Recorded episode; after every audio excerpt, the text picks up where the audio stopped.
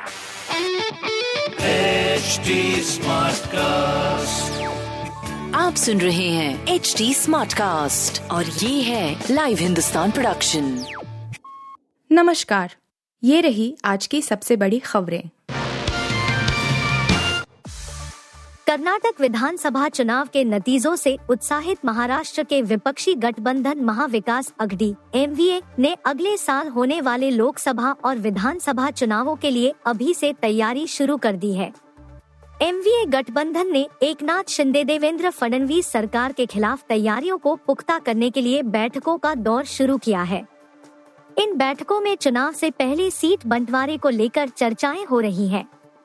MVA में तीन मुख्य पार्टियाँ शामिल हैं, जिनमें उद्धव ठाकरे के नेतृत्व वाली शिवसेना यूबीटी एनसीपी और कांग्रेस है।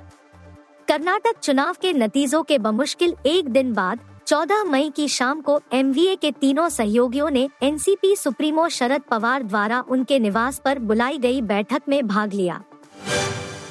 नोएडा इंटरनेशनल एयरपोर्ट पर यात्रियों को मिलेगी क्या क्या सुविधाएँ? इस कंपनी से हुआ करार। नोएडा इंटरनेशनल एयरपोर्ट के लिए एमेड्यूस कंपनी के साथ यात्री प्रसंस्करण प्रणाली, पैसेंजर प्रोसेसिंग सिस्टम के लिए एमओयू किया गया है। यह कंपनी चेक इन बोर्डिंग, सामान मिलान और डिजी यात्रा बायोमेट्रिक आदि का काम करेगी। कंपनी पैसेंजर प्रोसेसिंग सिस्टम का डिज़ाइन, आपूर्ति, संचालन और रखरखाव भी करेगी। नोएडा इंटरनेशनल एयरपोर्ट का निर्माण तेज़ी से चल रहा है। इसके साथ ही एयरपोर्ट पर दी जाने वाली सुविधाओं के लिए भी विशेषज्ञ कंपनियों से करार किया जा रहा है। Yamuna international airport private limited के चेयरमैन क्रिस्टोफ स्नेलमैन ने पीपीएस के लिए एमेड्यूस कंपनी के साथ एमओयू समझौता किया है। रेसलर्स प्रोटेस्ट, यौन शोषण का आरोप लगाने वाली छह महिला पहलवानों के बयान दर्ज, ब्रिजभूषण ने जाँच टीम को दिए फ़ोटो।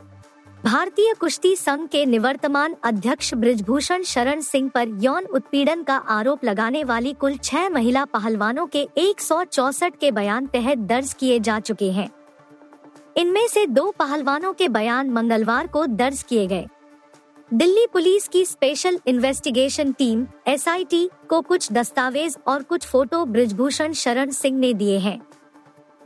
पुलिस के मुताबिक एसआईटी की जो टीमें बयान दर्ज करने के लिए बाहर गई टीम थी, वो सभी टीमें भी दिल्ली वापस आ गई। इस मामले में सबसे पहले नाबालिग पहलवान का एक का बयान दर्ज किया गया था। मुंबई इंडियंस को लखनऊ के खिलाफ क्यों मिली हार, कप्तान रोहित शर्मा ने बताया असली कारण। मुंबई इंडियंस के कप्तान रोहित शर्मा ने लखनऊ सुपर जायंट्स के खिलाफ मिली हार का कारण बताया है। उनका मानना है कि ये स्कोर चेस किया जा सकता था, लेकिन हम अच्छा क्रिकेट नहीं खेल पाए। कप्तान रोहित ने यह भी स्वीकार किया कि हमने आखिरी के ओवरों में कुछ रन लुटाए, जिसका खामियाजा उन्हें भुगतना पड़ा। रोहित ने लखनऊ की टीम के बल्लेबाज मार्कस टोइनिस की पारी की भी तारीफ़ की, जिन्होंने 47 गेंदों में नवासी रन बनाकर मैच पलटने का काम किया। ईशा गुप्ता का दिखा बोल्ड अंदाज तो देसी स्टाइल में सारा ने जीता दिल। कुछ ऐसा रहा किन्स 2023 का पहला दिन। छिहत्तरवे कांस इंटरनेशनल फ़िल्म फेस्टिवल की शुरुआत हो गई है। कांस 2023 16 मई से लेकर 27 मई तक चलेगा और इस बार ये इंडिया के लिए भी काफ़ी खास है।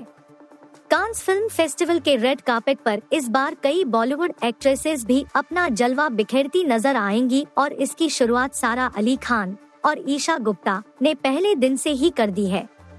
सोशल मीडिया पर दोनों के फ़ोटोज़, वीडियोज़ वायरल हो रहे हैं।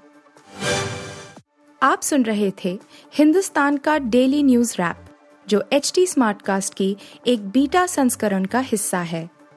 आप हमें फेसबुक ट्विटर और इंस्टाग्राम पे एट एच टी या podcasts@hindustantimes.com पर ईमेल के द्वारा सुझाव दे सकते हैं।